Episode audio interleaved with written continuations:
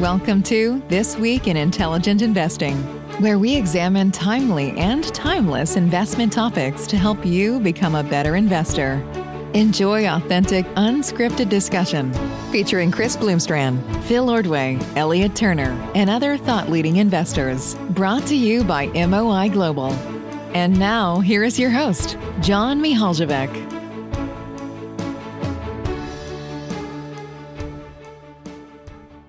A warm welcome to everyone to this uh, new episode of This Week in Intelligent Investing. It's a great pleasure to have uh, the guys with me again today. We've got uh, Elliot Turner, Phil Ordway, and Chris Bloomstran. Uh, that's the order we're going to go in today. Uh, each uh, has prepared an interesting discussion on a, on a topic. And I'll just go to Elliot first and really look forward to the discussion, guys. Go ahead, Elliot. Yeah, thank you, John. Uh, hi, everyone. Um, this week, I want to talk a little bit about automation, both uh, some businesses and the implications for business, but also society and like what it means and what you know obligations we have as a as a country and you know maybe other countries too but like in general what obligations we have to other citizens who are impacted by automation a really outstanding history book uh, the structure of everyday life by Fernand Braudel. It's one of my favorite kinds of history where Braudel goes through the actual like reconstructing reconstructing what a daily life is like across continents through kind of like the 1500s to 1900s and there's a great example in the industrial revolution era of the Perrier brothers. We all know the brand today, Perrier and Water.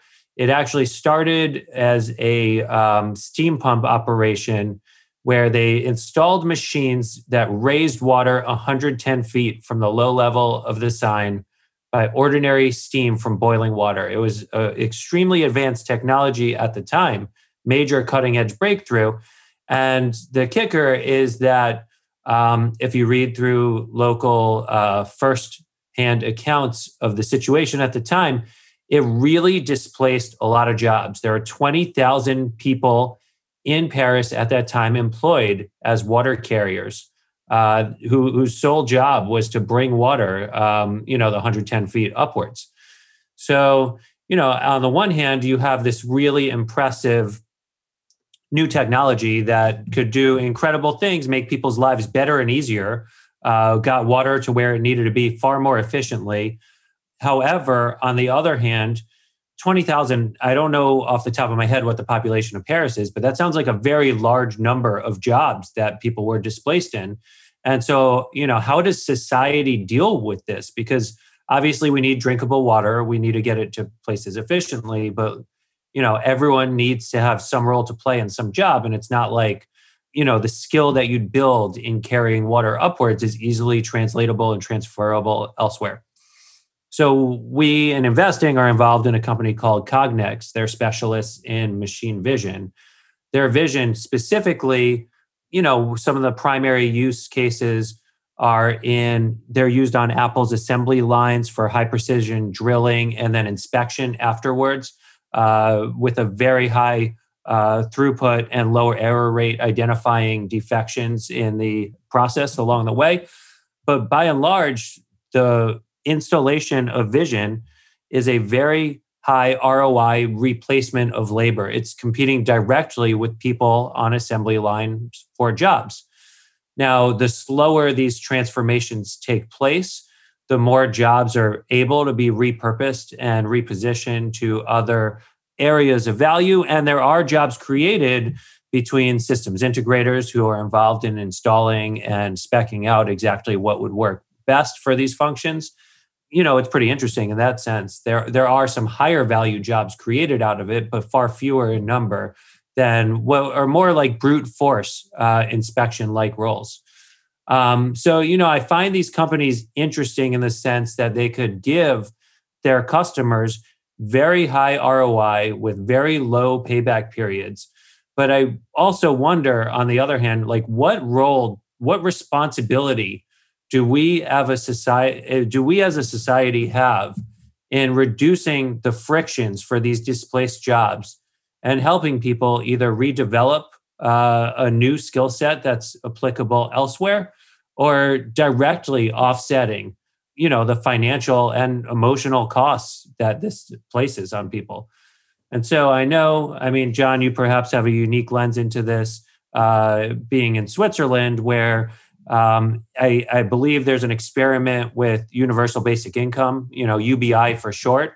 And some people especially in the technology world i think where they are most keen keenly aware that you know technology is moving very fast right now kind of like the industrial revolution era is displacing jobs very quickly and you know we need to do something about it right? Andrew yang was the uh, tech candidate for president and that was something that he actually talked about at ubi so you know i could depending on where we want to go with the conversation we could go more into the companies there but i also want to broach this topic of like what responsibility um, we as a society have for dealing with some of the uh, displacement from technology that's happening rapidly right now um, so maybe from there we could open it up and and see which path we want to go down. Yeah, Elliot, I, I you know I suppose if you if you you know you mentioned the industrial revolution, you know I think this is an issue that's been bannered back and forth over centuries. And and my take has always been, and some of this would come from just kind of base economics, but I almost think the situation resolves itself. I mean, there's the, the argument that you know you introduce technology be it at a cognex or wherever you know even throughout a post-industrial revolution you know changes you know we introduced electricity and changes in the way we manufacture and, and deliver food clothing shelter all of that we, we we've never suffered for permanent displacement of of jobs. And i suppose in a particular company or industry that's being dislocated you would have some temporary dislocation. But i think you know without a without a holistic societal response a public policy response i almost think it fixes itself. You know the the the notion that we're we're increasing productivity right with with advancements the, the the notion that employment necessarily goes down i think is is broadly wrong you know i think it's it's exactly the opposite you know i suppose across all of manufacturing employment would go up even though in an individual industry it would probably decline for a period of time so productivity should drive prices down, eventually increasing demand growth, right? And I, I guess it goes back to you know just the base production function. You the, the two main inputs, capital and labor, and when you push on one versus the other and hold hold the other constant, you know I think you know adding more of one of those functions, you know ultimately is going to drive down you know per unit per, per unit returns. You know, so you lose your job and you know take take the computer industry. You know computer prices drop and you know it's a sexy field. And so individuals kind of chase that field from an employment standpoint and if they're leaving fields that would be considered less productive you know i think you tend to find that prices actually go up in those fields that are less productive because you start to get a scarcity of labor. So you know the combination of that movement of labor from industry to industry combined with you know what should be declining prices on the back end of productivity to me kind of fixes the problem. Yeah so one of the things i mean you know one of the biggest impediments to cognex growing faster has been an abundance of cheap labor. And so you know i was obviously thinking about it more from the company's angle but when i tweeted this out i got a really interesting response from someone with the handle buns and roses um, introducing me to the challenge of the english handloom weavers in the 1830s after um, you know major major advancements in technology there. And one of the things that happened is society didn't do anything for the handloom weavers whose jobs were displaced and tens of thousands of people died and they had to launch a royal commission the royal commission on handloom weavers um, which issued a report in 1841 about how widespread the deaths were and how challenged the situation got and you know, I think what, one of the proposals out of that was a discussion of call it like a safety net um, for the poorest of people.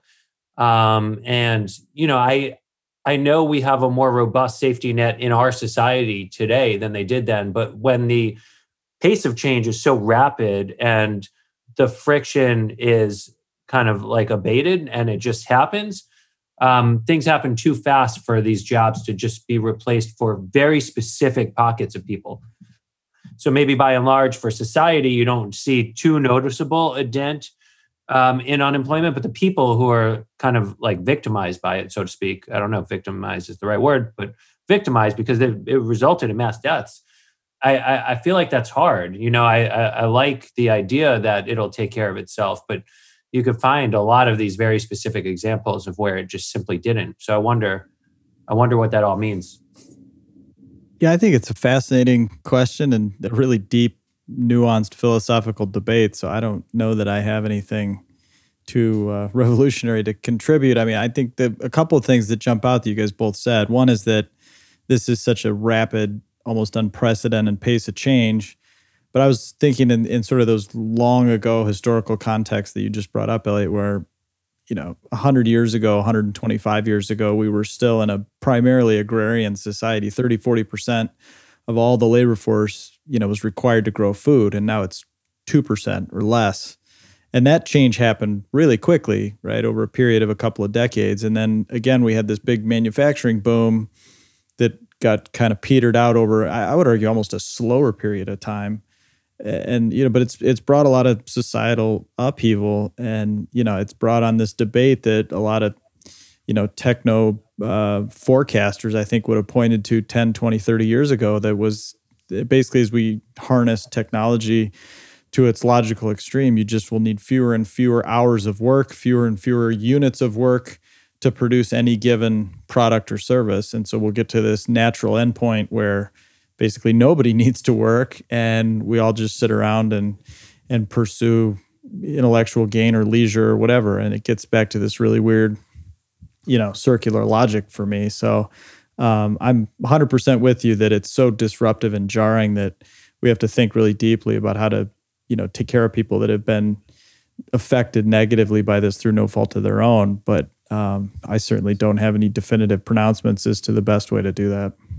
Phil, you talk about the decline in the number of hours worked. There's a fantastic book. In fact, it might be you know one of my favorite books from the last five years that I've read, "The Rise and Fall of American Growth" by oh Bob yeah, Gordon.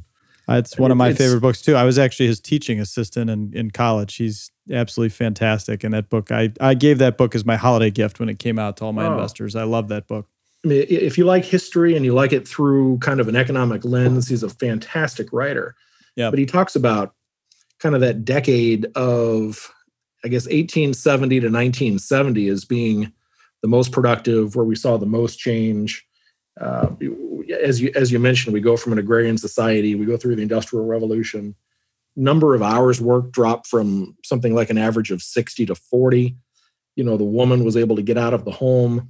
You know, we made the home life, we made the the the, the work life better. We introduced air conditioning, appliances in the home quality of life simply improved. And you know, I think one of his points was you, you lose some of that through the conventionally measured inflation statistics. Yep. Uh, real GDP per capita doesn't fully capture the increase in the quality of life that we experienced over you know that hundred years plus. And you know, he really concludes, and, and it's fascinating. He really says that post 1970, you think about all the technological change that that we've seen and observed.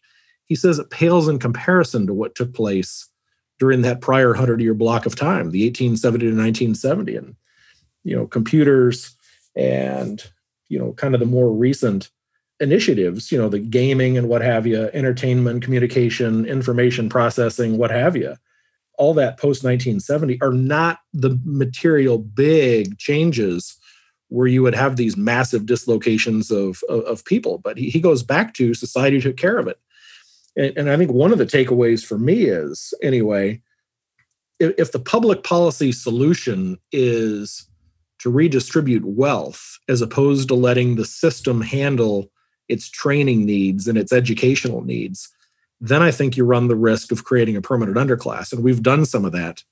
And I'm not sure that's I'm not sure that's the path you want to go down. I think that's I think that's the last path you want to go down. So you know if there's some blend of public policy with Elliot, to your point, you know, some kind of a jobs training program or a technology training, you know, training program, you know that that's all good but you don't want to have the government be a permanent solution in redistributing capital. You think about you know the horse and buggy. You know if anybody was in in in that industry and you know the maintenance of horses as our primary transportation and and you know the primary you know power in the field in an agrarian society you know once we when, when we introduced the automobile all of those jobs that were lost in those industries found their way to the newer fields. And there is frictional time and there is some downtime and you're going to have you know some period of transitory unemployment and that's hard. I just lean on the free market solving the problem versus introducing some kind of a public policy prescription. You know it's interesting. I'll jump in here because a few years ago at one of our uh, switzerland events uh, a tech ceo kind of talked about basically this topic, but from a more philosophical perspective. It was a little bit broader in the sense that uh, we are we are getting this artificial intelligence uh, revolution, and kind of computing power is increasing exponentially. And I think we're kind of at that point where really computing power is just going to be so huge that um, computers and robots and so forth can uh, at some point take over. And he was really worried about that. It's something that Elon Musk and others have talked about as well. And he was saying, well, what role can humans play in that kind of a world? And, um, you know, to your point, Chris, when the automobile came along, what was interesting is, you know, humans did okay uh, post that, but the horses didn't. You know, there was really no role for horses, and the worldwide population of horses dropped precipitously. Yeah. I mean, they just died out and are now basically for leisure and, and whatnot. Um, but that, you know, his fear of this uh, tech CEO was is what happened to the horses going to happen to humans in this new world? And, uh, you know, he kind of said, well, how can humans differentiate? What value can we add? And one thing was empathy. And I'm thinking in this transition, you know, clearly you could see more services. You know, so if automation takes away those manufacturing jobs, um, you know, humans could basically do the things that don't scale well, that that are not automated so easily. But the question is, you know, are there enough of those jobs uh, to go around? And yeah, it's a really, really tough um, philosophical question. Um, you know, uh, Elliot, you mentioned uh, Switzerland. I'm not aware of any major um, universal basic income effort in Switzerland, actually. There was a referendum on UBI over here, but it failed. Um, and I, from what I've seen, there isn't really any reliable data from anywhere in the world um, to say whether it would work or wouldn't. Um, you know, just intuitively, you could say it would unleash some entrepreneurialism. People would finally be able to do what they really love to do instead of uh, what they have to do to survive. Uh, but I don't think we have any uh, evidence on that. Um, so, yeah, from my standpoint, I'm not sure we can really solve this uh, today, but uh, I'd love to hear more about the investment opportunities uh, because I feel like there's going to be some serious um, money to be made on the investing side, um, just by virtue of how big um, you know this trend is. Yeah, you know, I mean, I I guess I'm kind of I'll I'll get to the uh, investment side last, but um, I'm I'm not that sanguine on the idea. I guess I hear from Gordon. I haven't read it that technology and the pace of change have kind of maybe uh, slowed.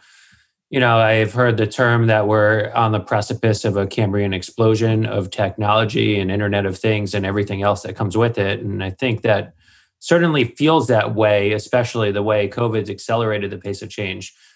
And UBI, just to put out my personal like bias there, um, I was exposed to this book called The Stakeholder Society by um, Ann Alstott and Bruce Ackerman, who are Yale law professors, calling for like a modern version of the Homestead Act because the US did have a sort of experiment in uh, driving, call it uh, frontier entrepreneurialism way back when. And their idea is to give everyone who graduates high school or the equivalent um, I think it called for $100,000 a one time paid with a wealth tax with this one-time opportunity to use it however they see fit, whether it be for college, for you know entrepreneurialism, starting companies, or you know something stupid if that's what people so chose. But just one time, one time only, and that's it. And I thought that idea was was interesting and perhaps is you know a better riff off of what the uh, UBI would offer.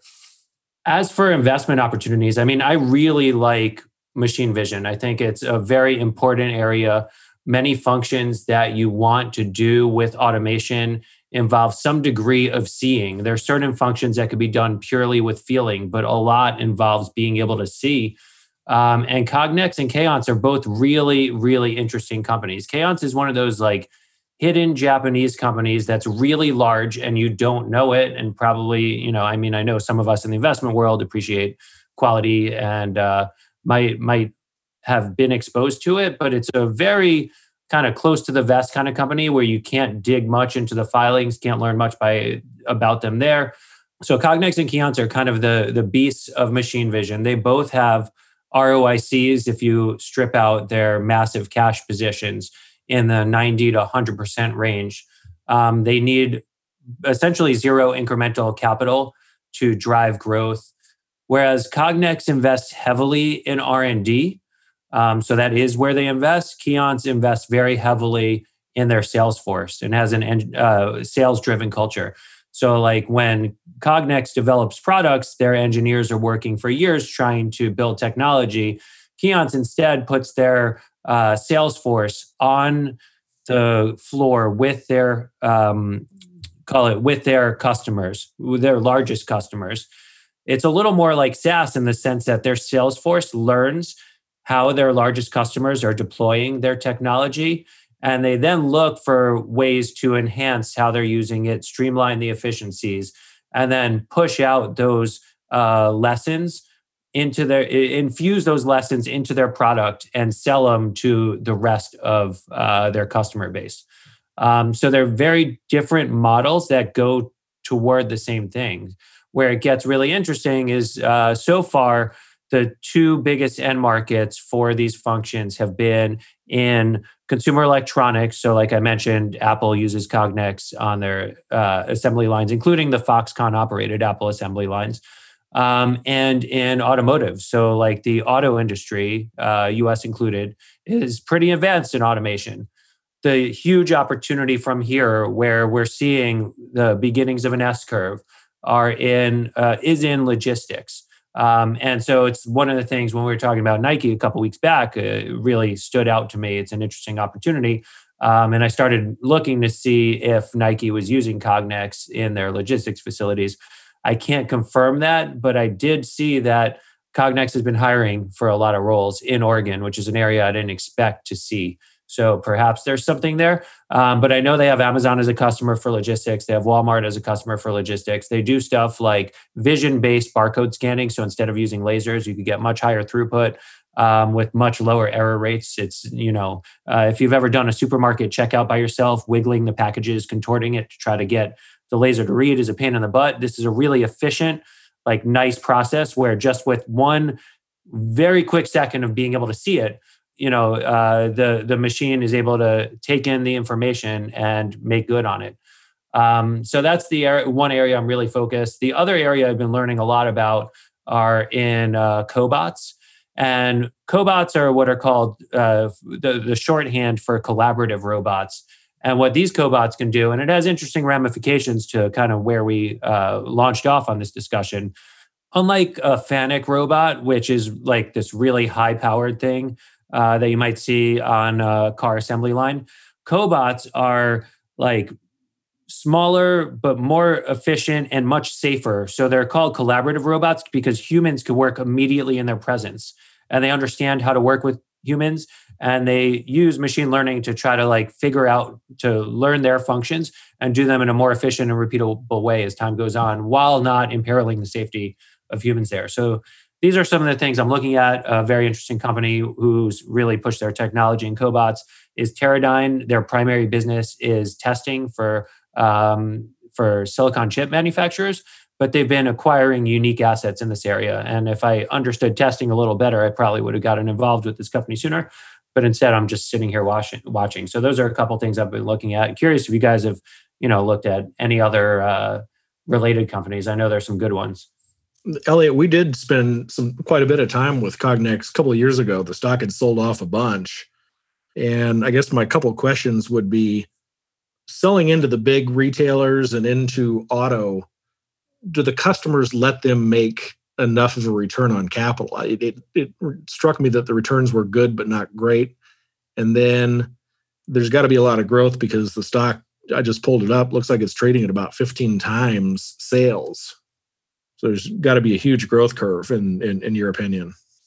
Yeah, so there are a couple things there. Um, one of the interesting things in logistics, in contrast to the other businesses, is you uh, mainly work with systems integrators. So they're not working directly with Nike, for example. If that is the case, they'd be working with the systems integrator and they're able to get a pretty nice margin out of that. Logistics, the margin is like a little less than you know they have 80% gross margins in their other lines more like 75 maybe 70% in logistics and they say that'll scale to the margins that the rest of the business has and the customers who are purchasing it get you know call it a half year payback on the cost of vision and uh you know two to three x roi on it so it's pretty damn nice i think you know that's what i've heard from some testimonials and uh, validated a couple different ways um, so i think that's pretty good the stock is expensive. I don't think it'll ever get cheap. The one thing you have to adjust for is they keep most of their cash in long term assets and they have about 10% of their, eh, it's probably less now, but maybe like 8% of their market cap is in cash. Um, so if you adjust that downward, the, the EV to sales isn't quite as bad.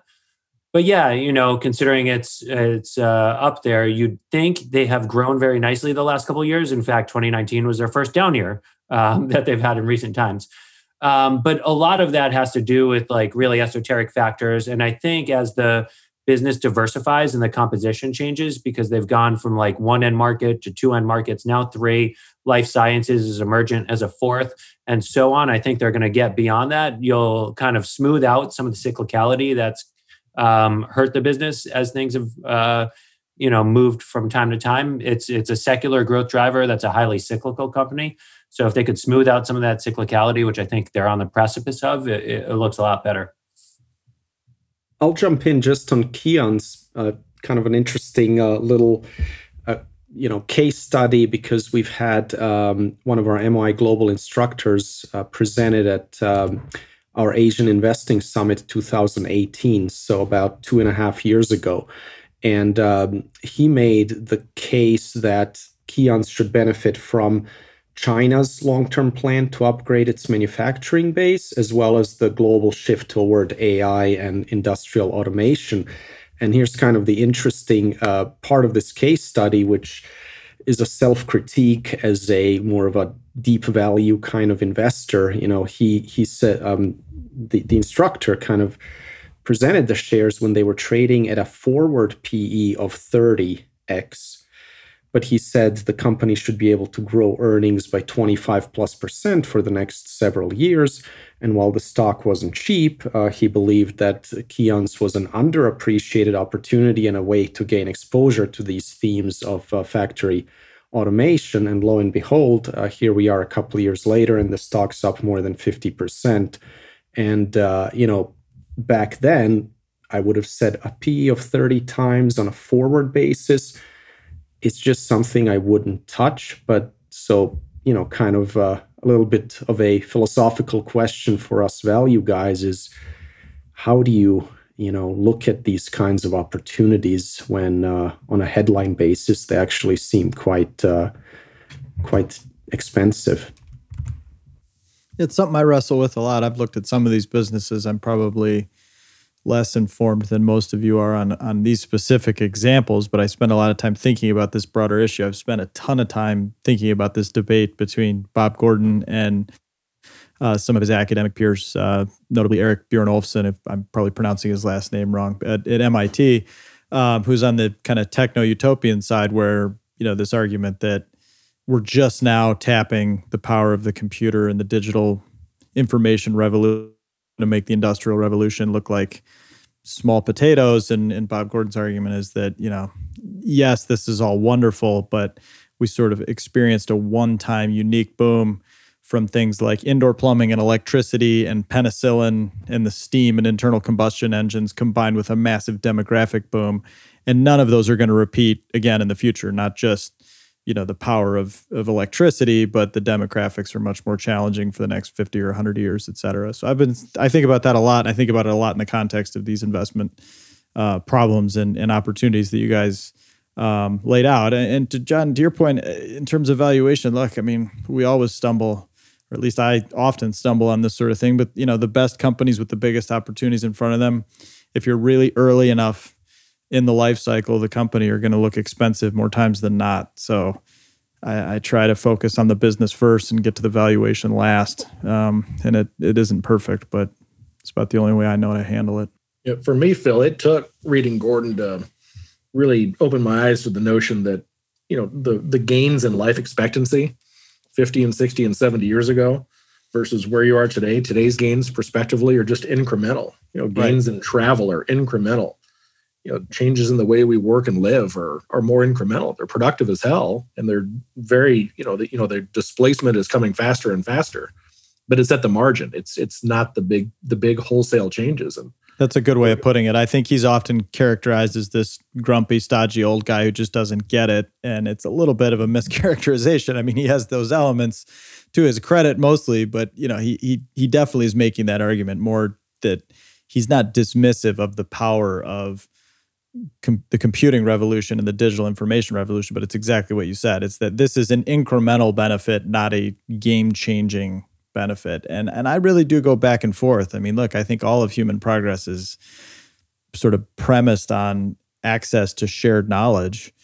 And and so by that token, this should be the most powerful thing ever, right? But at the same time, I look around at what we're doing to each other, and it's almost like human psychology is is short circuiting that progress. And so I don't know about you, but it keeps me at least pessimistic enough to entertain the Gordon side of the argument rather than just being all in on the the techno utopian side of the argument. I don't we'll know Gordon to- well enough, but it strikes me a little well, sorry, well enough. I have not read the book. I'm not exposed, so I'm coming from a position of ignorance. But it strikes me a little like neo Malthusianism, where it's you know um, not counting on human ingenuity to do enough. Uh, there are epics in history where you could have made that case. And in, in another sense, it's easy to sit in our seats today and reflect back on the past and see immense change.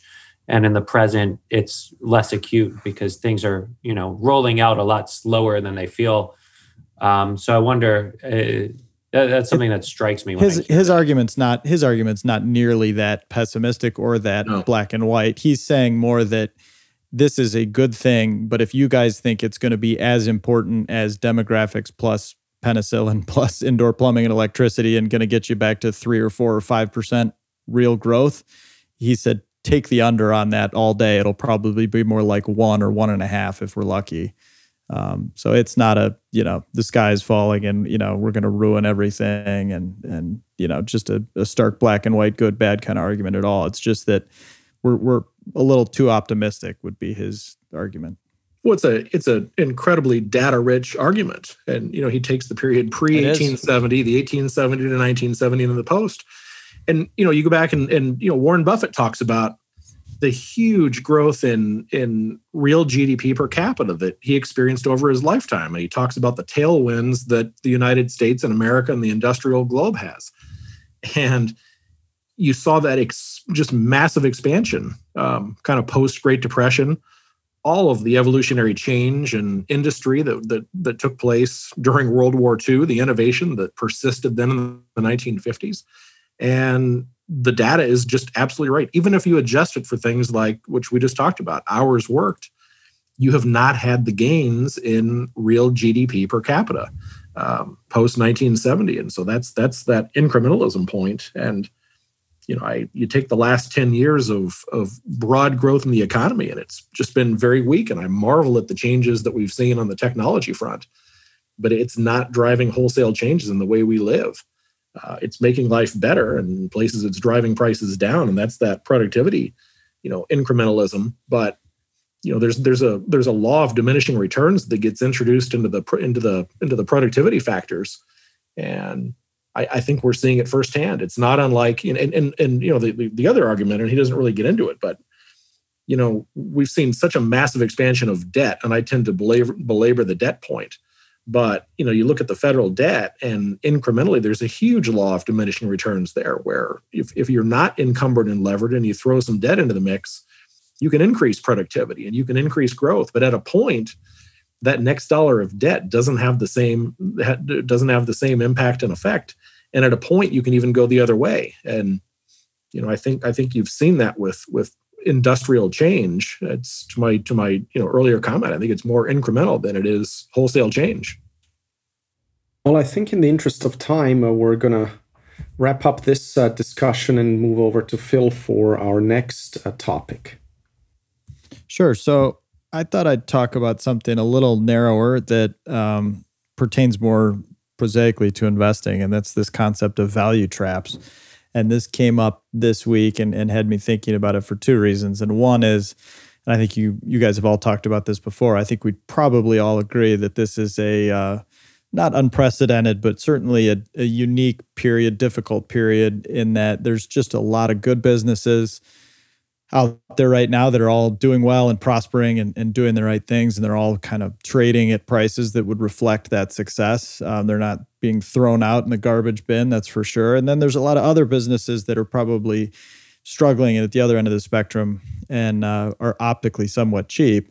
And it's those that I think are even more dangerous than the the high flying, potentially overpriced ones. And so I, I've never liked the term value trap. I've always thought it was really kind of crude and ill defined and lazy it means a lot of things to a lot of different people. So for our purposes, I kind of want to just for better or worse arbitrarily define it as a company that's got its real challenges and is secularly stagnating um, but because it's not dead yet is offering a premise at least of being optically cheap and kind of holds out this this hope that you can buy something at, at less than a dollar of full value um, but it really is just suckering you into that belief that it's a bargain because ultimately the problems are being reflected at least in part in the price. And it's if anything it's overpriced compared to its future prospects.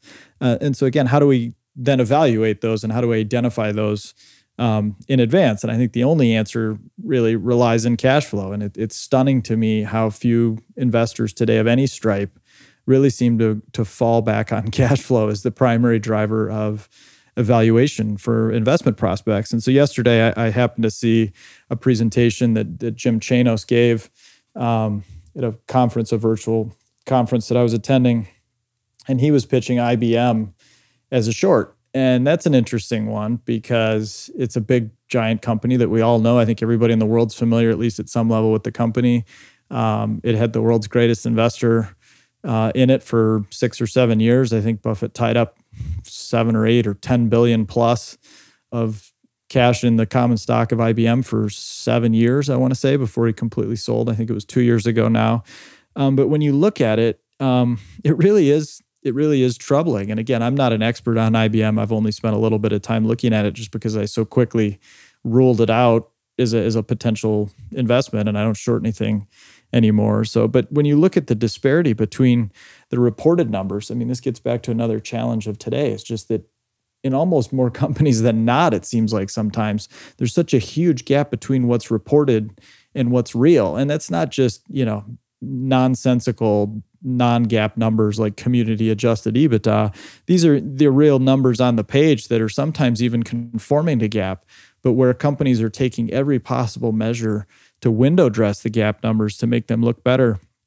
I mean, just looking at IBM's numbers, I, I mean, I don't know credibly, at least today, and I think this is probably why Berkshire exited two years ago, as they saw the writing on the wall as to how bad this was going to get. But the quality of earnings absolutely deteriorated last year. I don't think there's any argument you could make against that. I mean, taxes, the, the, the gap between book and cash taxes is just one you know usual red flag that you need to look at and in this case it's it's pretty darn clear that there's there's something going on there and and then on top of that i mean it's just hard to look at any company where you know the the sales level the, the revenue level is is very flat over a period of time. But gross profit operating profit cash flow from operations and capital spending are all flat to down.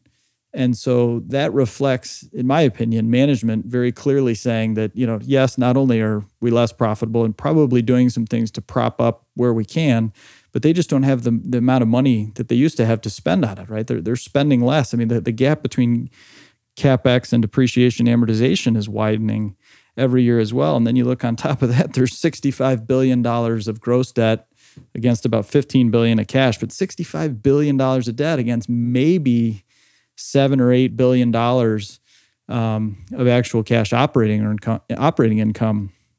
So it's it's a pretty tough it's a pretty tough setup. And so I just wonder if you guys have any prescriptions as to how to avoid these traps in advance. Again, I mean, all I can look back on is say, you know, if this is a hundred billion dollar valuation on IBM, and I'm going to own one percent of it, that means that IBM has to in the future produce at least a hundred billion dollars of cash to pay me back my one billion. And that assumes I want no return on my money. So zero interest rates and all this other stuff. And, and what is the real likelihood that IBM is going to produce a hundred billion dollars of cash, or for that matter, what's the likelihood that Tesla is going to produce $500 billion of cash, or Apple's going to produce $2 trillion of cash, right? I mean, as long as we all agree that the the only rational framework for valuing a financial asset is the discounted present value of future cash flows. That's the only thing we can really debate here. And when I see the numbers between what's reported as earnings per share and you know people get all excited about the dividend in this case, I mean, IBM's probably paying out at least 50 to 75% of their cash earnings in a dividend every year. And cash earnings are headed the wrong way, and yet they've been taking the dividend up. So it's just really hard to reconcile these things. And um, I, I, just, I'm not sure I can point to other periods where you, there's certainly other periods where the, the expensive things were were potentially overpriced, but the cheap things were also cheap. And in this case, it just seems like a lot of the cheap things are actually cheap for a reason. The market's not wrong there. So um, it, it's just a perilous time. And I wonder if you guys have any thoughts on on the concept of a value trap and how to avoid it, or or maybe if you've looked at IBM specifically, I don't know. But uh, it just really jumped out at me that this this total avoidance of analyzing cash flows has just kind of reached a, an extreme on both ends.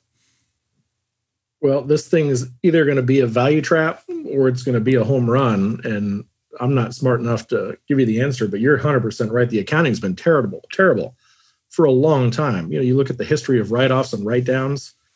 You know, it it, it kind of ties in. We talked about, you know, Elliot. You had, you know, you brought up AT and T last week as a monopolist. I mean, IBM had multiple lawsuits against them by the government, uh, both here and abroad, for monopolistic practices. They owned the mainframe market. You know, they originally owned the punch card market you know their PC venture when they realized mainframes were dying was a disaster.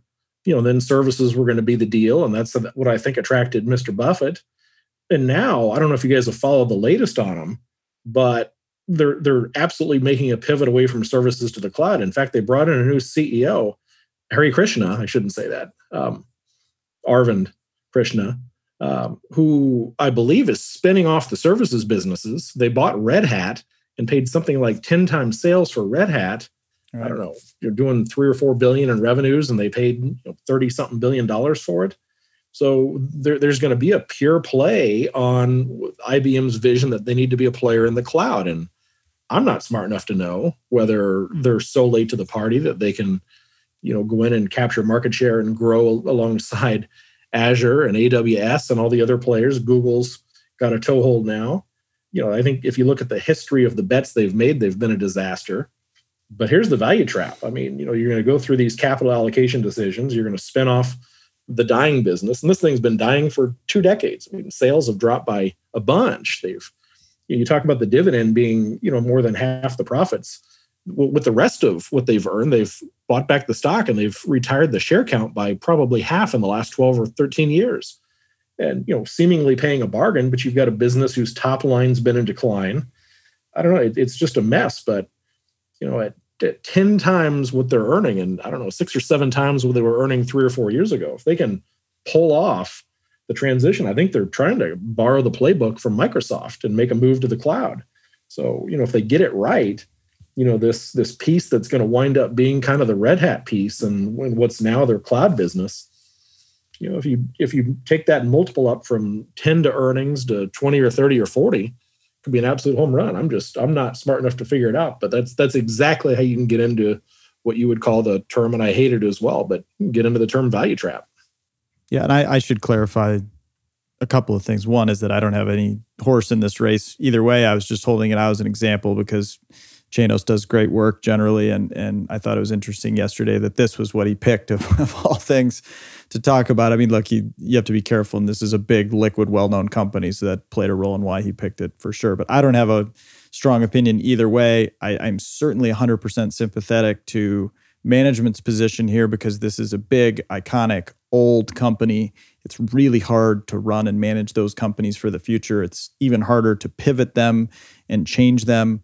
So they have a really difficult task. And I don't think there's anything they've done that's necessarily totally wrong or outwardly um, nefarious or anything like that. I will say, though, to your point, I mean, yes, I think anyone could look at this and say the accounting has been uh, tough to say the least. I think the business trends have been going against them. They're probably late to every party at this point now. And you start looking at things like big defensive acquisitions. I mean, Red Hat was clearly defensive, and then you start looking at some of the engineering behind the this proposed spinoff and lots of other things. I, again, I don't know what else they could do, but those are all just such red flags. I mean, you're right. There's could they pull a Microsoft and and salvage this? Absolutely. And if they do, you know, the stock's going to prove to have been really cheap. But um, there's certainly a lot of red flags uh, flapping in the breeze at this point.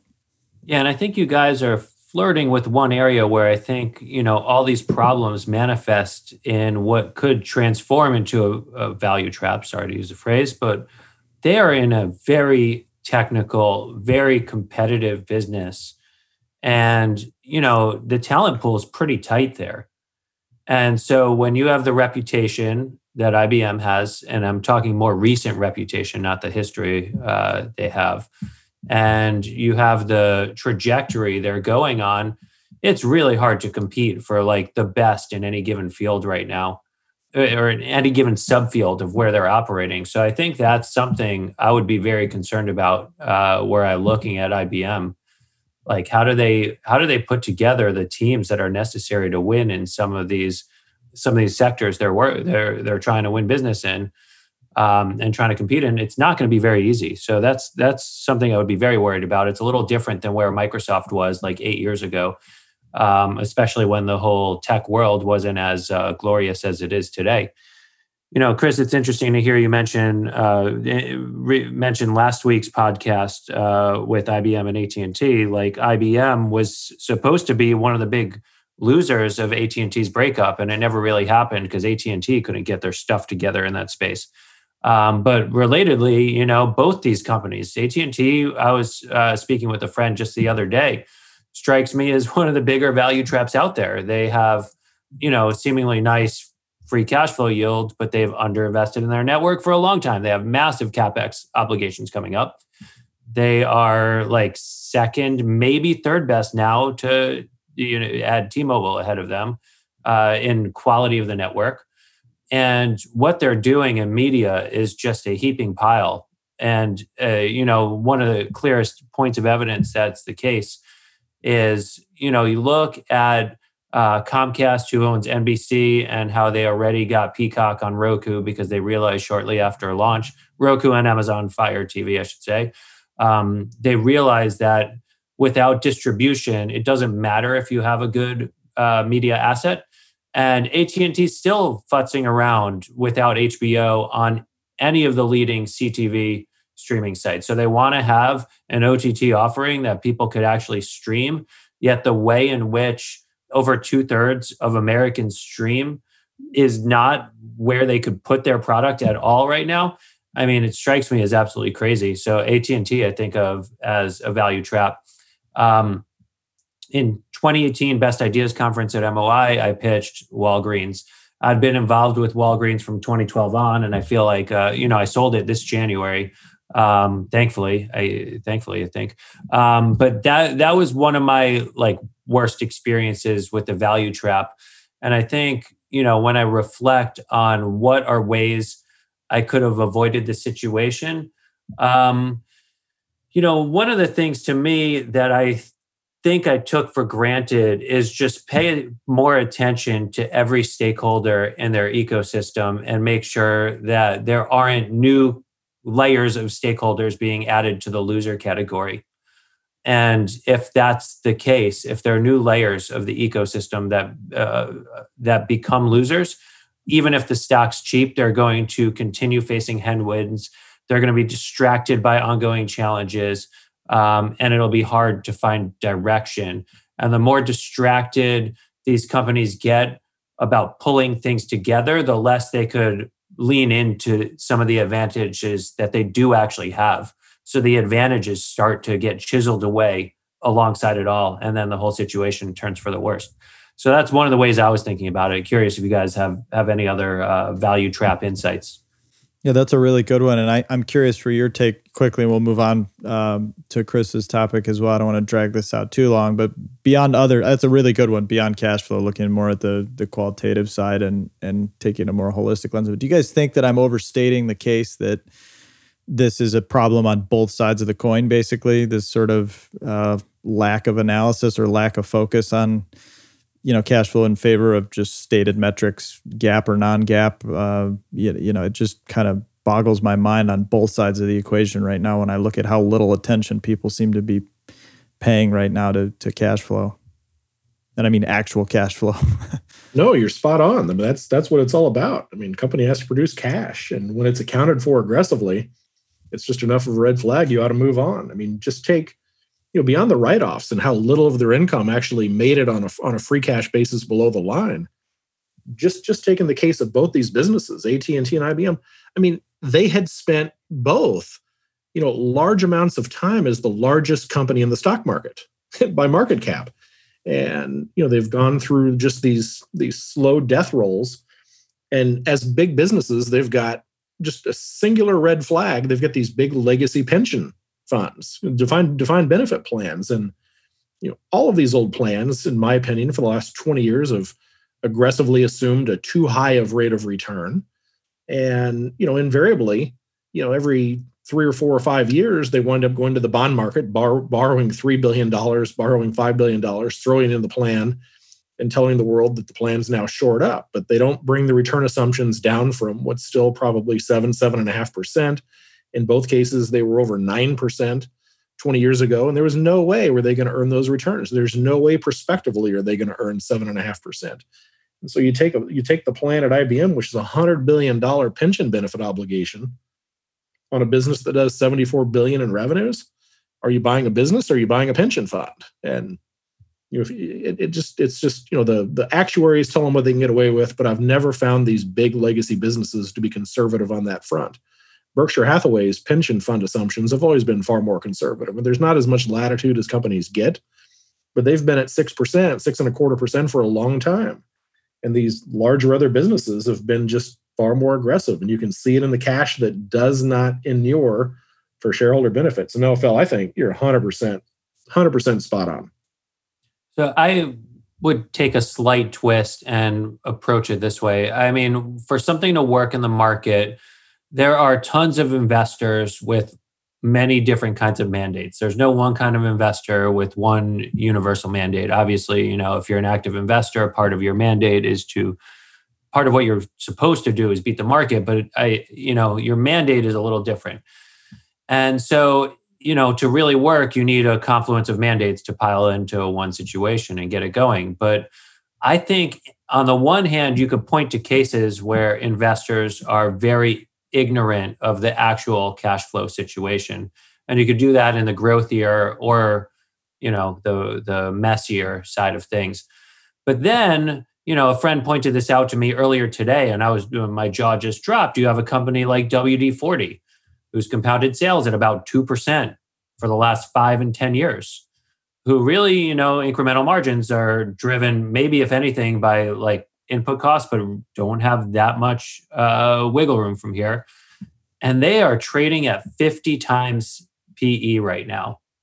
Um, so an X growth company for the certainty of their cash flow trading at a 50 times PE, uh, you know, 2%, sub 2% free cash flow yield. um, paying out a little more than half of that as a dividend. I'm like, wow, maybe people care a little too much about cash flow in some instances, not too little. And perhaps the thought process is as simple as the 10 year gets me, you know, less than half of what this dividend can. So I'll just stash my cash here for a decade. But I don't know. I, I think it's a little of both. I mean, I think there's some really good investors out there who are able to understand some situations where there's not much cash flow and you know have unique insights into when where how um, the growth of the business will you know result in uh, massive cash flow. On the other hand i think there there is stuff out there like wd40 where people are like just going bonkers for for um, what seems like just as steady and easy cash flow as you could possibly find. Yeah those are both really good points. Let me let me play devil's advocate for a second and then and, and this is in no way going to be an endorsement of IBM as a long recommendation but if you put it side by side with Microsoft and assume they're going to try to adopt the playbook of migrating more and more of the business to the cloud you have IBM doing half the revenues of Microsoft 75 billion let's say versus 150 margin structure that's about two thirds of Microsoft's on a net margin basis. You know microsoft will do 40 plus billion in net income. Ibm's going to do about a quarter of that. But in microsoft's case you're paying 1.6 trillion dollars for their 150 billion in revenues and at ibm you're paying 100 billion dollars for their 75 billion. So if you give them credit for an ability to pull this off that's where this thing's not a value trap. And you know some of the biggest home runs over time have been companies that have genuinely transitioned the business got it right and you get rewarded with not only uh, margin expansion, moving into a more profitable realm, return on capital wise, but if they get it right, it ain't going to trade at 10 times earnings. And so, you know, the, the value crowds, that's why the value guys look at these things and, you know, they get it wrong, which if you've been an IBM for the last 20 years, you've gotten, you've gotten it splendidly wrong. But I, I can see where you go and make the comparison and you know contemplate the change in strategy. But there's a lot of history going against them. Maybe just one other angle, perhaps, of, of looking at this, and I don't know that this is statistically significant at all, but you know, I can just imagine IBM right now being like a field day for management consultants and all the rest, because uh, you know they gotta they gotta figure out what to do going forward. And and like Phil said, maybe they can pull it off, maybe not and maybe one so one vector maybe to consider here is is this company um, does it have an owner operator or not uh, because all of these businesses they kind of need to reinvent themselves to not be value traps and uh, when you don't have an owner operator i think that's a lot harder because you're just going to get um, you know your typical kind of uh, business school CEO to go in there. There's going to be a bunch of consultants, and they're going to kind of do the obvious things that sound good, but ultimately they don't typically end up working. And where I want to contrast, um, you know, and IBM for that matter, I wouldn't consider owner operated. Um, same with AT and T, but where um, two examples of companies that were or are owner operated is um, Oracle with Larry Ellison and uh, SAP with Hasso Plattner. And I remember vividly, like um, basically 12, 10, 12 years ago or so, Larry Ellison literally making fun of cloud computing at a Churchill Club event and, you know, saying how he had the network computer before there was ever cloud computing and he was just kind of saying that's that's nothing that's just a name. Um, and so you could have said, given kind of his um, making fun of cloud computing, that Oracle was going to be a value trap and go down that path. But because he's an owner operator, he kind of found ways to reinvent uh, Oracle along the way. And uh, we know what the stock has done there. Same with Hasso Plattner, literally 12 years ago uh, as well. Um, he had a debate with uh, Mark Benioff at the Churchill Club, where Mark Benioff was basically saying, the cloud is the way to go. And Hasso Plattner was saying enterprise software is the way to go. And same thing happened there with an owner operator in place. Over time, he realized, hey, here are some things we need to do. We got to listen to the customers and so forth. and they were able to do it, and SAP stock has done tremendously well. So maybe that's just another thing to consider. Kind of is this, and Microsoft is maybe in between, but you do have Bill Gates kind of in the wings, and uh, and you could make the case that it's closer to an owner operator than not. So you know, just just something to to consider perhaps. I think that's a really good thought, and it makes a lot of sense. Even though Walgreens was what I'd call an owner operator at the time, it went wrong. But for the most part, I think it makes it a lot easier. Um, I could, if I could add one more thought to this, uh, I think of the book by uh, Michael Mauboussin, "More Than You Know," something that I mm-hmm. give to a lot of people who are getting started in the industry or just have a basic interest in it. Um, and this is also in his base rate book, which is a tab that I keep open all the time.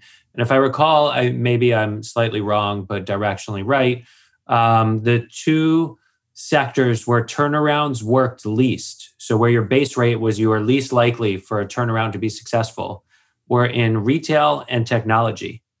However, the two sectors where turnarounds had the most exceptional returns were also retail and technology. I'm gonna have to look this up afterwards to make sure I got that right. Um, but I know I know that was at least roughly like what it was. That those two were were amongst the two best and and the two worst in terms of you know how good the returns were if you got it to work and and in terms of the likelihood. So in that sense, you know, even even with an owner operator, even if IBM had that, um, they'd be fighting an uphill battle. Yeah, for sure. Well, super interesting discussion. Thanks, guys. Let's move over to uh, Chris. Yeah, thanks. So I I mentioned that uh, we we dug into some numbers on the S and P 500 last week. A friend of mine had called and noted that you know I was fool enough to write the big check for the Bloomberg service each year, and you know with that we've got access to some data, and you know we were talking about kind of this disparate performance of the big five tech companies, which has been a topic du jour for a long time. I wrote about it in, last year's client letter and the client letter the year before that. And so I kind of approach the I approach the concept of talking about these five a little bit as a Luddite or even a Malthusian, Elliot, kind of to our last prior conversation. But um, it, it's extraordinary. I said last week that the top five companies returned 38% in the middle of a pandemic for the first nine months of the year and if you did not own them the balance of the s&p 500 was down 2.4% and so we kind of played around with various sectors and combinations of sectors and uh, i thought it'd be fun to just go through a couple of these numbers just to illustrate the degree to which if you did not own those five big businesses you had a hell of a time you know not only keeping up but you in all likelihood lost money uh, for the first nine months of the year. And so, yeah, you know, to the the running the risk of too much data and tedium, I'll just I'll just roll through some that I thought were highlights. The, the big five on the 38% properly on a on a market cap float adjusted basis. Apple was up 54% for the first nine months, Microsoft 33.5, Google 8%, Amazon 62.5%, and Facebook 22.4 the next 10 were just and really the next 100 and the next 200 and 300 were really miserable. Berkshire's the next biggest business. We happen to own a whole bunch of it. It's by far our largest holding down 7% jp morgan down 31 j&j up 3 visa up 5 procter up 13 exxon which we own down 48% that's a fun one. At&t which we've been talking about down 23.5 bank of america down 31 so on and so forth. It's a mess and so you, you, you look at the top 10, which includes, you know, the Berkshire and the JP Morgan and the J&J, that that if the, the top 10 on a on a uh, on a market cap based return earn 25 so not the 33 the top 15 earn 17.7 and the top 20 earn 15 so you can see the degree to which these five really drove performance. And so i just went back a couple days ago and looked at how fast the businesses have been growing and not that fast. You know, Apple, which was up 54%, really has not grown its top line in the last two or three years. In the quarter most recent, ended June 30, sales had grown 11 in the prior four or five quarters, uh, less than 1%, 9, 2, 1, negative 5. Microsoft grew 13 in the prior quarter, then 15, 14, 14. Google was down for the June quarter. It's going to be down again, uh, probably 12 or 13% for the September quarter. Amazon, obviously, you know, with with everybody at home uh, and ordering online, the revenues were up 40%, 26% in the March quarter, and they'd been growing at about 20%. So Amazon's really the place, Amazon and Facebook, which are still growing at prodigious clips getting into the sectors, the the the the most interesting takeaway for me with playing around with all these numbers is if you guys remember a couple years ago, maybe 3 years ago, the the the tech component of the S&P got to be so big that the committee that makes up the index, you know, effectively split the index and they divided information technology from communications. And I think the driver of doing that was you've got a whole bunch of institutional investors that cannot own more than 25% of a sector. And that tech sector, which, which had gotten up to at that point, you know, 25% and just beyond, you were going to have in, investors that were going to have to liquidate portions of their holdings. So the index committee solved the problem, divided those those two, divided the IT from communications, threw some different businesses into the mix. Well, lo and behold, you know the, these things you know these five businesses are growing so fast that the IT sector just this year has gone from 23% to 27.9% which tells you that you know you may expect at some point here if they're going to try to keep this methodology intact and you don't want to compel sales of businesses you may see another index split but combined IT and communications if you own that if you own that group you made 21% so you got dragged down by all the other businesses that weren't the top five. But that combined group has gone from 33.5% just at the beginning of the year to 38.7%. I've never seen a concentration of uh, within an industry as, as as heavy as it is, and all of that resides at the top. You look at the sizes of the rest of these little bit industries, and they're nothing. Energy's dropped from what was 10% you know, back in kind of 2013, 14, it's down to 2%. It's been cut in half this year from 4.3 to 2. Materials are nothing, 2.7%. Real estate, 2.5%. Utilities have dropped from 3.3 to 3. You know, they're, they're just not that big. Communication uh, and IT are just driving the bus. And again, if you didn't own the top five, wildly distortive. And you obviously knew that by seeing, you know, if you looked at the Russell 2000, if you looked at the S&P 600 small cap, you looked at various sectors, you knew everything was down. Most international indices were way off. And you just have this distortion of the NASDAQ 100 and the NASDAQ, which are up 30 plus. And again, it's these five stocks doing 38. So I thought, you know, I don't have any brilliant insight into it except that it's just interesting to see. And, and, and, and I suppose the takeaway is okay, we're in the middle of a deep recession, a pandemic. You would expect a lot of businesses to, to be down in price. And there's this belief that we've just ripped ahead. And obviously, there are a lot of companies beyond these big five that have done well Adobe, NVIDIA, a lot of them are in the tech world, a lot of them are in the software world, businesses that are cap light, uh, even that are labor light.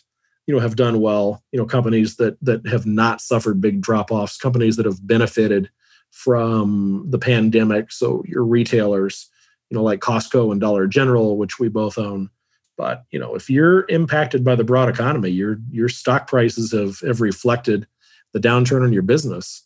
And it's just really interesting to see how big these big five are driving performance. And you know, I'd make the case that I really doubt that prospectively, I think they ought to be 23% of the index. And I think expectations are so high for most of the last 10 years, those five stocks were not expensive for the prior decade or so until about three or four years ago. And then they've just marched steadily ahead with the stocks growing faster than the underlying businesses, margins that are very high, which I don't believe can be driven much higher, you know, outside of probably Amazon. And and for that, you've got a pretty dangerous group. And you know, a lot of Elliot, to your point on the last conversation, there are a lot of other businesses that are really expensive. I mean, really, really expensive, paying, you know, 10 and 20 and more than that on multiples to sales. So uh, to me, there's just this bifurcation of of performance and a bifurcation of risk again, and it was really telling. And I'm glad my friend asked me to run these numbers because, you know, it, it, I wouldn't have gotten into the granular data on some of the uh, you know the individual sectors, and very, very it's uh, it's very telling. So I'll interested in you guys' thoughts on this thing.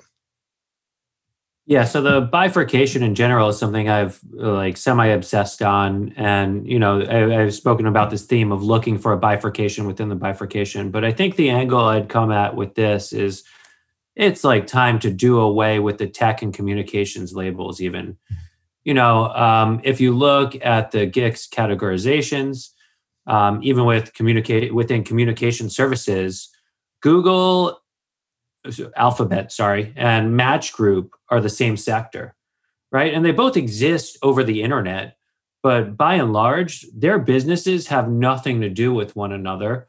Um, and they don't even make money remotely in the same way. So I feel like we need to do a lot better job with understanding like how we categorize some of these businesses um, and I think they're, you know, uh, the time's somewhat passing just because of what's happened, but there's been an opportunity to like take a variant perception and think about some of these businesses more as what they are than as technology or growth companies. Like think about what industry they actually uh, exist within. You know, Amazon for the longest time was a technology company, but is a retailer, right? I mean, it is what it is. At, at a certain point, um, I think we have to do away with this distinction um, and you know the same applies to legacy companies if they're not deploying technology. Um, and you look at some that are doing it really well, like Walmart and Target and retail. Um, if you're not deploying technology, you're um, setting yourself up to be a value trap for better or worse. So, you know, that's one of the ways I'd come at it. We really need new labels, we need better labels. And the pandemic unquestionably changed how we live our lives and how we connect with people and services and products. So it's definitely um, advantageous to the companies that were positioned that way. But you know, in a lot of ways, I think it really was more not about like a dramatic one-time change, but more about pulling forward the future. Um, so that's that's where I'd come at it from. Well, they've got Amazon and consumer discretionary. So, if I'm not mistaken, Google and Facebook sit in communication services, and Google hasn't done that well this year because you know advertising spending is down considerably. Facebook, even you'd put them in the same in the same camp, and so that com services group was only up six point nine percent. Oh, you have AT and T weighing it down. Yep. Yeah, there's just a bunch of companies weighing it down. Um, but I, you know, regardless how you skin it, there's just an increasing concentration in these various groups, and um, you know, like I say, they were not that expensive for the longest time, and they've really grown to be expensive, which is concerning. Yeah, I don't have a lot to add. I mean, I, one thing that does jump out is is you're right. There's certainly been an increased concentration here, and I think we are at. I think you said this, and I think it's correct that we're at probably an all time low, or certainly a multi decade low in energy as a representation of of the index or any index really. And there have been periods. I, have looked this up, and you know, there have been periods in the past where the top stock by size has been a bigger component of the index or even the top five. I mean, there have been some periods of somewhat similar concentration. Um, I know the 60s, uh, into the 70s, and even later and earlier than that, there were some similar periods. So I, you know, it's not quite that unique in my mind on that level, but I mean, the broader point certainly stands. And, um, you know, these definitions, as you guys just pointed out, are super arbitrary and it'll drive you pretty nuts if you focus on that. So, um, I don't know what to do about it. It certainly makes um, the debate about benchmarking and, and how to evaluate relative performance exceptionally difficult. And that's a whole other topic for another day. So uh, I'm not sure where to where to take it even beyond that because it's so so difficult and frustrating to, to wrap your head around some of these issues. And how much of this do you guys think is just driven by sheer liquidity? I mean, I could see that argument kind of with what we're dealing with this year in particular and, and what the Fed is doing that, you know, some of these largest, most liquid names are just, you know, places to be more than, uh, you know, the smaller constituents. Yeah, I think that's a great point. And one other thing that, that is really driving this and, you know, the way a feedback loop and some momentum is really built into the system here is, you know, undoubtedly there's been a rise in passive investing over the past 10 and 20 and 30 years. And I think for a lot of reasons, we've been through this before, that's a good thing. But there are some some drawbacks to that. And and one of them is that as a certain demographic ages out and starts needing or requiring liquidity from their investments, particularly in the equity markets, that tends to be a transaction whereby they're selling either directly or via more active managed portfolios, actively managed portfolios to a new generation of investors that's way overweight passive, at least on a relative basis. So you know all of the flows. I mean forget about the fed and liquidity. There just sort of the natural aging out of people in their 60s 70s 80s and beyond is is almost mechanically transferring that money if it's coming back into the equity markets at all into a more passively managed structure. And of course those passively managed structures are all for the most part market cap weighted and on and up we go. So i don't see what changes that anytime soon either. Well and i think john at, at, at a lot of levels these businesses and companies that are genuinely growing are, are being rewarded for that growth, particularly in a low interest rate environment. You, you go back throughout time, and the the best performing businesses, those that that were outpacing growth uh, on the top line, you know, Microsoft in the late '90s, uh, Walmart in the late '90s. I mean, Walmart, geez, traded for 50 times earnings um, and something like 160 or 170 percent of sales, and they were doing a three percent profit margin and 15 years later, at the same 3% margin, the business had continued to grow, but you know, they were trading at 10 or 11 times earnings and 30% of sales. So they got re-rated when they started to be disrupted. And you know, was Walmart a value trap to our earlier conversation? Uh, turns out no, they've gotten kind of the, you know, the online right at least to be able to stand still and not lose more market share to Amazon. But you, know, you, you, tend to see these excesses work off. And so I think rightfully, I spent you know, a few pages in my client letter this past year talking about my expectations for uh, my expectations that broad expectations were too high, but they were absolutely rewarded. You know, you've got th- those five companies that earned something like 25% collectively total return in the stock market, but their revenues were growing 20% a year. Their profits were growing 20% a year and so it was only in that last three or four years that they really got rewarded as such. And I, I, played around with some expectations and said, okay, well, if you take the world that's not growing, which would be the broad S&P 500, where revenues have only grown at three and a half percent for the last 10 years, and you've got these pockets where you've got a lot of growth. Now that these five businesses, and you could, you know, extend that argument and that conversation to the IT sector or the IT plus communications, but it's the businesses that are now really, really richly valued relative to their fundamentals because they're growing and because they've been successful.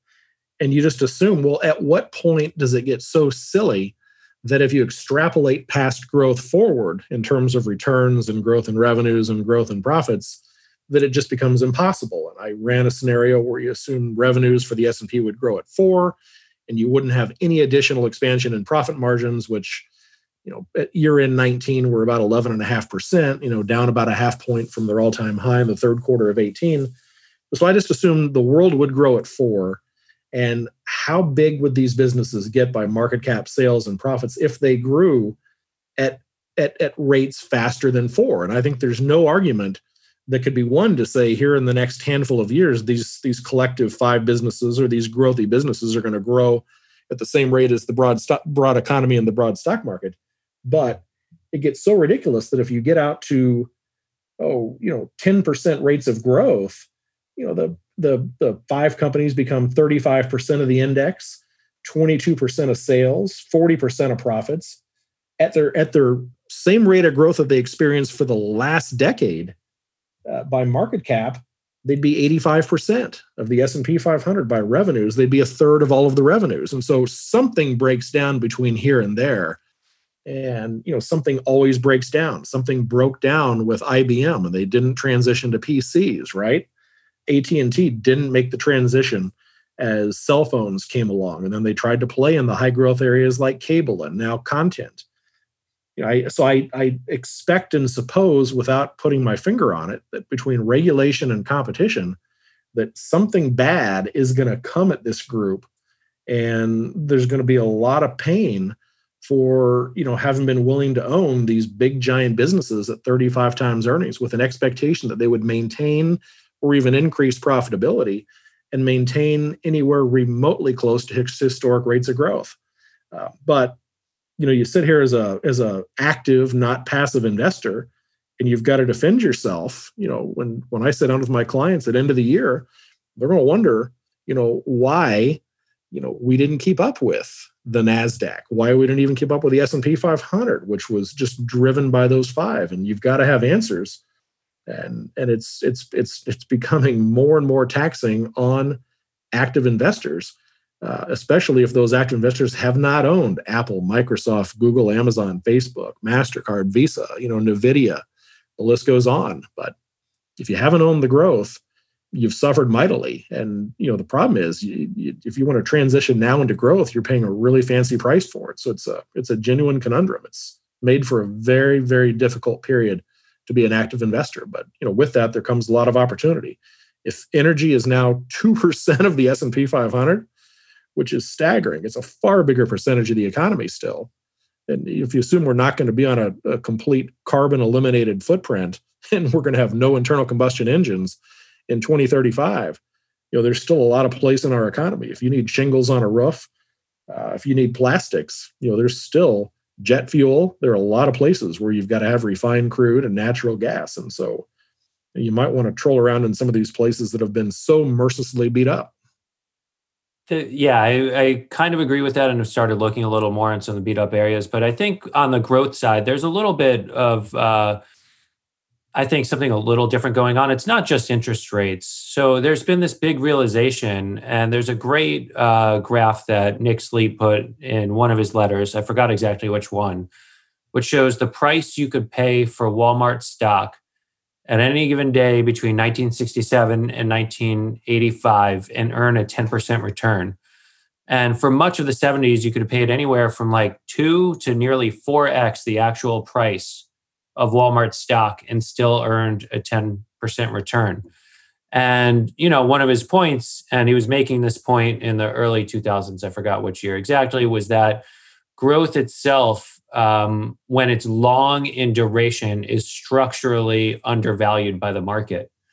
Um, so, you know, I think that's been proven out with more than a few examples. However, what we don't have, there's definitely some selection bias. So the ones that didn't work, where people, you know, paid a lot for growth, didn't pan out at all, um, and got totally burnt. But uh, long way of saying, if you could truly believe in the um, duration of the growth of some of these companies, I think they'll prove to be cheap. But that's not necessarily easy to do.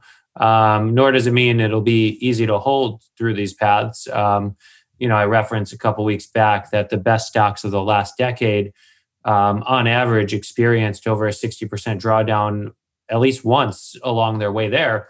Um, so that's that's what you have to deal with if you're going to invest in growth land. It's going to be impressive returns on the winners. There are going to be some really, ex, you know, unfortunate losers, um, unfortunate extreme losers, perhaps zeros along the way, and there's going to be a lot of volatility. Um, but you know, right now, why is the market paying up so much for growth? I think because um, not only uh, I, I really don't think it's as much about interest rates. I think it's about how unique a crop of really great growth companies were are out there these days after having had a period where it wasn't quite um, as fertile. And the investors who've done pretty well over recent years have been more growth concentrated. So there is a momentum uh, and flows forced to it. So as these people get more money, they're looking for similar kinds of opportunities, and it kind of proliferates from there. Um, those flows definitely will reverse one day, so it's not always going to be that way. Um, and it'll be interesting to see what happens when that's the case. I, I totally agree. I think that's a great point about the the anecdote about you could pay you know two three four times you know the then prevailing what was thought then to be pretty expensive price for a company like walmart and have still done really well over a multi-decade period. I mean, I think the problem I have with that is twofold. One is the number of people that have the patience, to your point, to survive the absolutely inevitable drawdowns.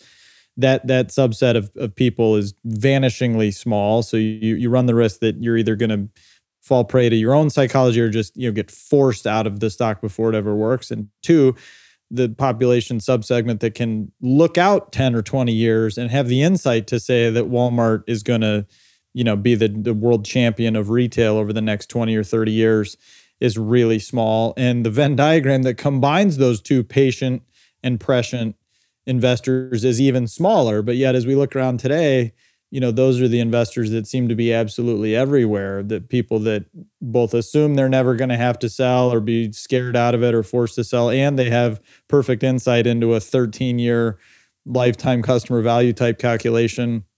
And I just don't think that's the case. I mean, going back to your, you know, absolutely correct use of the base rate book, not only is it hard, but there's just very few companies that sustain those to- those types of growth rates over a long period of time, and the ones that really do, um, you know, generally self-finance. So I think I, I saw the other day. I mean, speaking of Walmart, I think Walmart for the first ten or fifteen years that it was a publicly traded company actually posted negative cash flow at, at, the consolidated level. But what was more important was that they actually had great four walled unit economics and were very much self financing their growth. And they weren't relying on outside financing and capital markets. And that's true of Amazon, you know, in the next generation. It's true of most great companies, if not all great companies. And as I look around at some of the really high flyers that have been around 10 or 15 years and can't make money after any period in that in that 10 or 15 year history and, and, really have no prospect of doing it this year if things are going their way or not i just wonder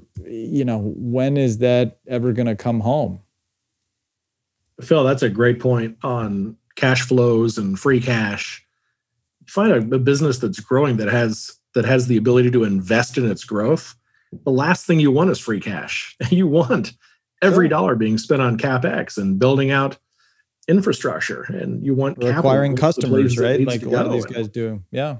But I think, you know, you overlay that with you overlay that with with with price and Ben Graham is going to wind up being right again as he always has been.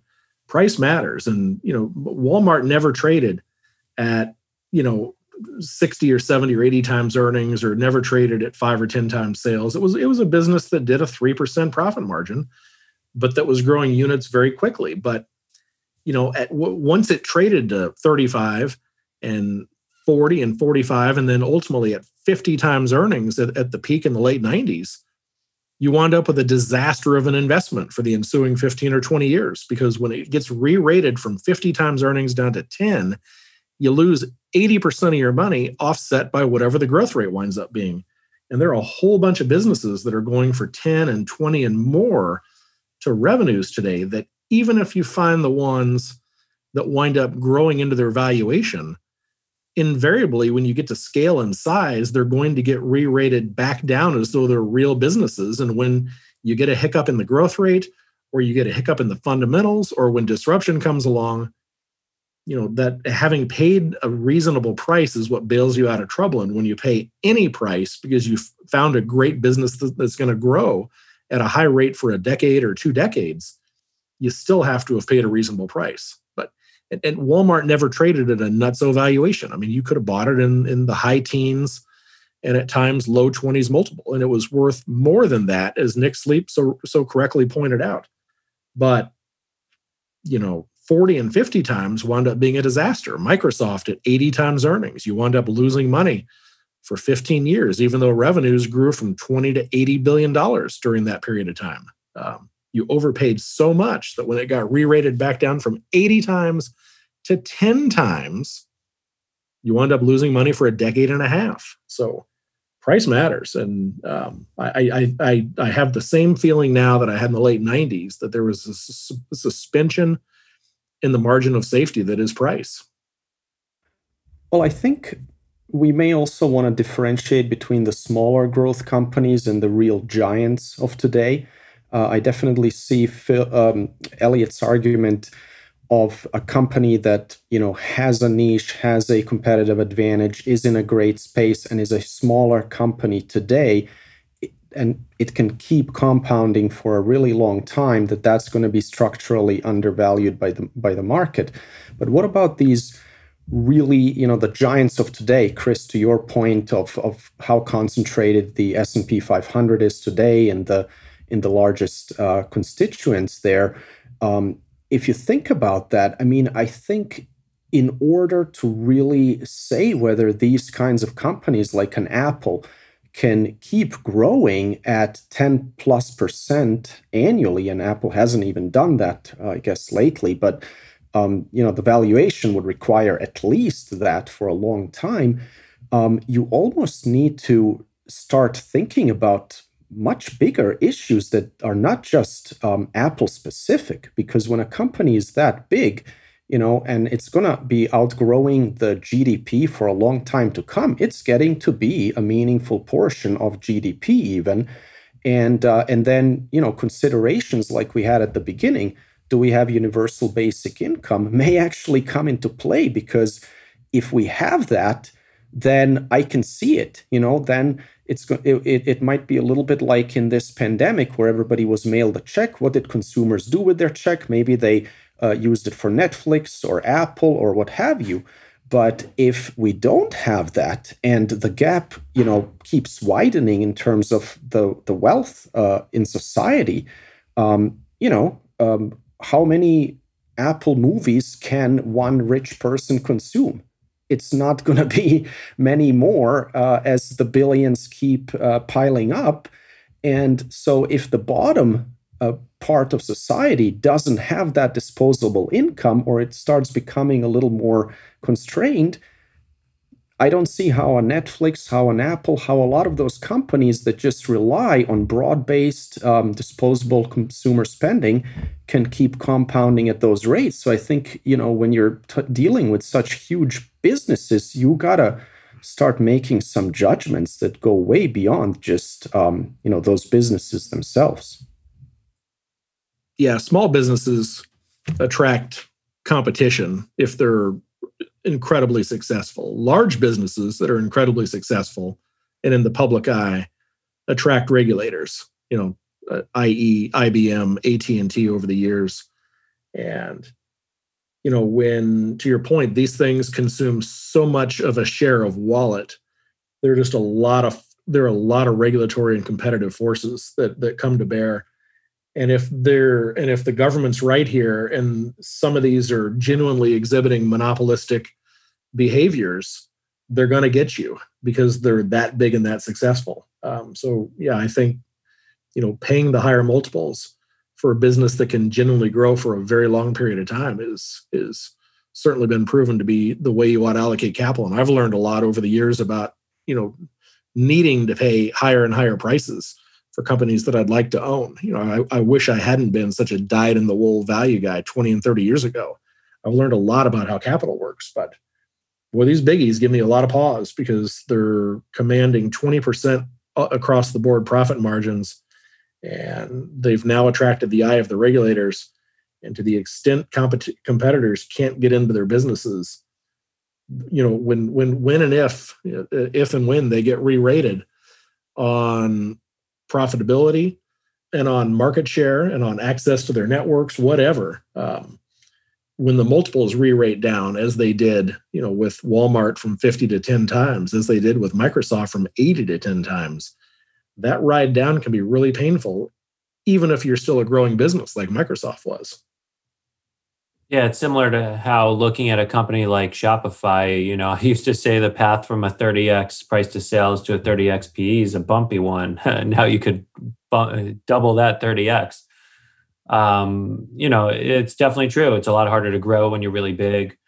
Um, they're not just challenges on where your TAM is. So, like that Slack versus Dropbox conversation, it's really uh, you know, I think Apple to me really looks like a pool of liquidity. Some of these others, similarly, um, you know, they're they're I don't know. Google's a lower PE than Apple, but growing a lot better. But you have the antitrust overhang, so there are all these challenges. But yeah, it's really hard at a certain scale. I think it was interesting how much resistance there was um, for the first company to cross a trillion dollar market cap when that was coming into play, and then you know, once that barrier broke, I feel like a certain ceiling on perceptions of what the largest a company could be kind of lifted alongside it. And we're still toying with exactly how big is too big and what the right number is, uh, we being the market. And yeah, you know, I mean, some of these things, we should be looking at what the baby bell like assets are within them, right? I mean, you get too big, get too much power, there's going to be some broader push and consequences that result in pieces coming to us one way or another, whether it's a company puts out an idea to break itself up or someone else does. Um, I think to to me that's how I've I've been thinking about some of these things on on the large scale. Um, as for the base rates, I do think there might have to be some revisiting of the base rate book because some forces are pretty different. Um, to grow a store like Costco um, required a lot more physical capital to get there. And it's a lot harder because they were competing with taking share from existing industries. There are some companies out there who, you know, require almost no capital grow and are competing more with like really large labor pools or uh, you know, service pools that people are paying into already. So there might be a little longer runway to some of these smaller companies than people thought in the past. Um, but you know that that will only be able to judge with hindsight like 20 years from now. So that's kind of I, I, definitely agree. There's a, there's a very different perspective we need to bring to the big versus uh, small in this. Hey Chris, I'm curious. I haven't been following this uh, since kind of uh, the S&P committee turned down Tesla for membership. Um, are they actually going to get included at some point? They just reported another quarter of profitability. You could say it's due to those uh, uh, regulatory credits being sold and so forth, but the pressure is going to be unbearable to to include them, right? I I really don't know what the committee at S and P is going to do about this one. I I struggle with the accounting quality of the business beyond the regulatory credits. I mean, again, this is now, I think, five quarters in a row where they've showed net income. And if you strip out the credits, and the reserve on those credits got pulled down by, I think, 140 or 150 million dollars in the prior quarter. You know, the business is not really making money, but it's big. Yeah, it's 400 billion dollar market cap, and how do you ignore a 400 billion dollar market cap? It's in the Nasdaq. I think it's in the Nasdaq 100. It's not in the S and P. I, I don't off the top of my head know how many of the shares float. So you know when you get included in the S and P, John, they do it on a float adjusted basis. And I with Elon's 20 million shares or whatever they gave him a couple of years ago, I, I, I don't know how much of Tesla actually is free float available for purchase, and that is one of the things that the committee at S and P looks at. It's one of the reasons why um, Berkshire was not included in the index for a long time. I mean, the the price of the A shares before they had the B shares kind of kind of pushed against inclusion. But then when they did the B shares and then split the B shares, it made it a lot more palatable. But then, you know, with Mr. Buffett shrinking the size of his position with the gifts to the Gates Foundation, uh, the float of the business grew sufficiently. So I think that's probably an issue. I just, you know, Tesla is a hard one. Um, again, we had we had that conversation in one of our early podcasts, and I just think at four hundred billion dollars, if you expect to make money as a shareholder, you know if you're going to double your money and you think you're going to make 10% on it every 10 years you know you know double yeah, 10% double every 7 years you know you're looking at you know a huge market cap 15 and 20 years from now and you've got to grow into the size. I mean it's another one of these things that just the, the price makes no sense to me. How do you pay 400 billion dollars for a company that's going doing a run rate of about 30 billion dollars in revenues that to grow is going to require roughly a dollar of capital to produce a dollar of revenues. Um, they don't have the capital on hand. They raised they raised the five billion dollars in the the market offering where they essentially you know bypass doing a roadshow to raise capital and doing a formal secondary offering. But I it's it's one that I just don't know. And John, there's so much competition. You know, you look at GM and Volkswagen and Fiat Chrysler, and they're all spending big monies and you know at some level if we're going to go down the path of genuinely you know moving away from the internal combustion engine there's a lot of infrastructure already in place and a lot of first movers that that have manufacturing capacity that tesla does not. So i don't know. It's long-winded answer on whether they get included in the s&p i'm i've never been um, i've never kind of you know fully followed the methodologies of the index committee. You take the eight or nine companies that got it pulled out of the index this year, and on average, I think they were down 65 or 70 percent. We ran those numbers, so you know they tend to they tend to think and move in arrears, and some of it's market cap weighted, but there's a lot of value judgment about what goes in, and so you know if if, if you wanted a firm and hard answer, I would say yeah, because they tend to follow the fashionable and what's hot, count on inclusion at some point. But they, I think the shareholders of uh, you know that that would come in passively are, are stand for stand you know stand for a rude awakening when Tesla evolves the way I think they're going to evolve. And you, you risk running the rails of pissing off every Tesla auto owner and shareholder when you say things like that. But th- there's not a lot that I find appealing about the business from an investment standpoint.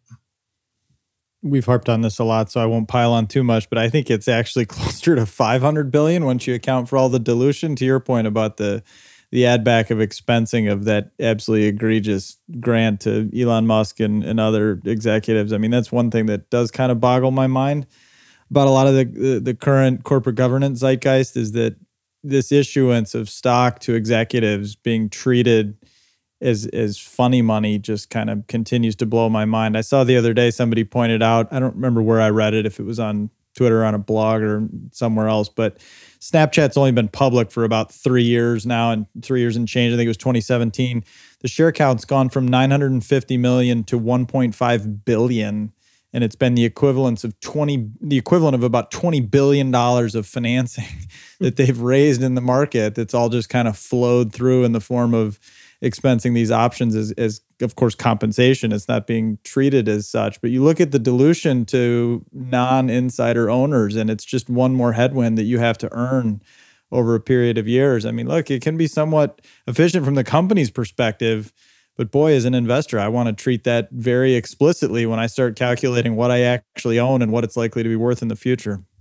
Yeah the companies tell you ignore it right? But go to your cash flow statement to your point it's right there in operating cash flow as a non-cash expense. It's just like depreciation, and they say ignore it because it's yeah. not an expense of the company, but it's damn it's dilutive, crazy. and yeah. you have to look at it. Amazon breaks it out, and they you know they try to they, they they try to tell you to look at the cash flows in multiple ways, and I applaud them for that.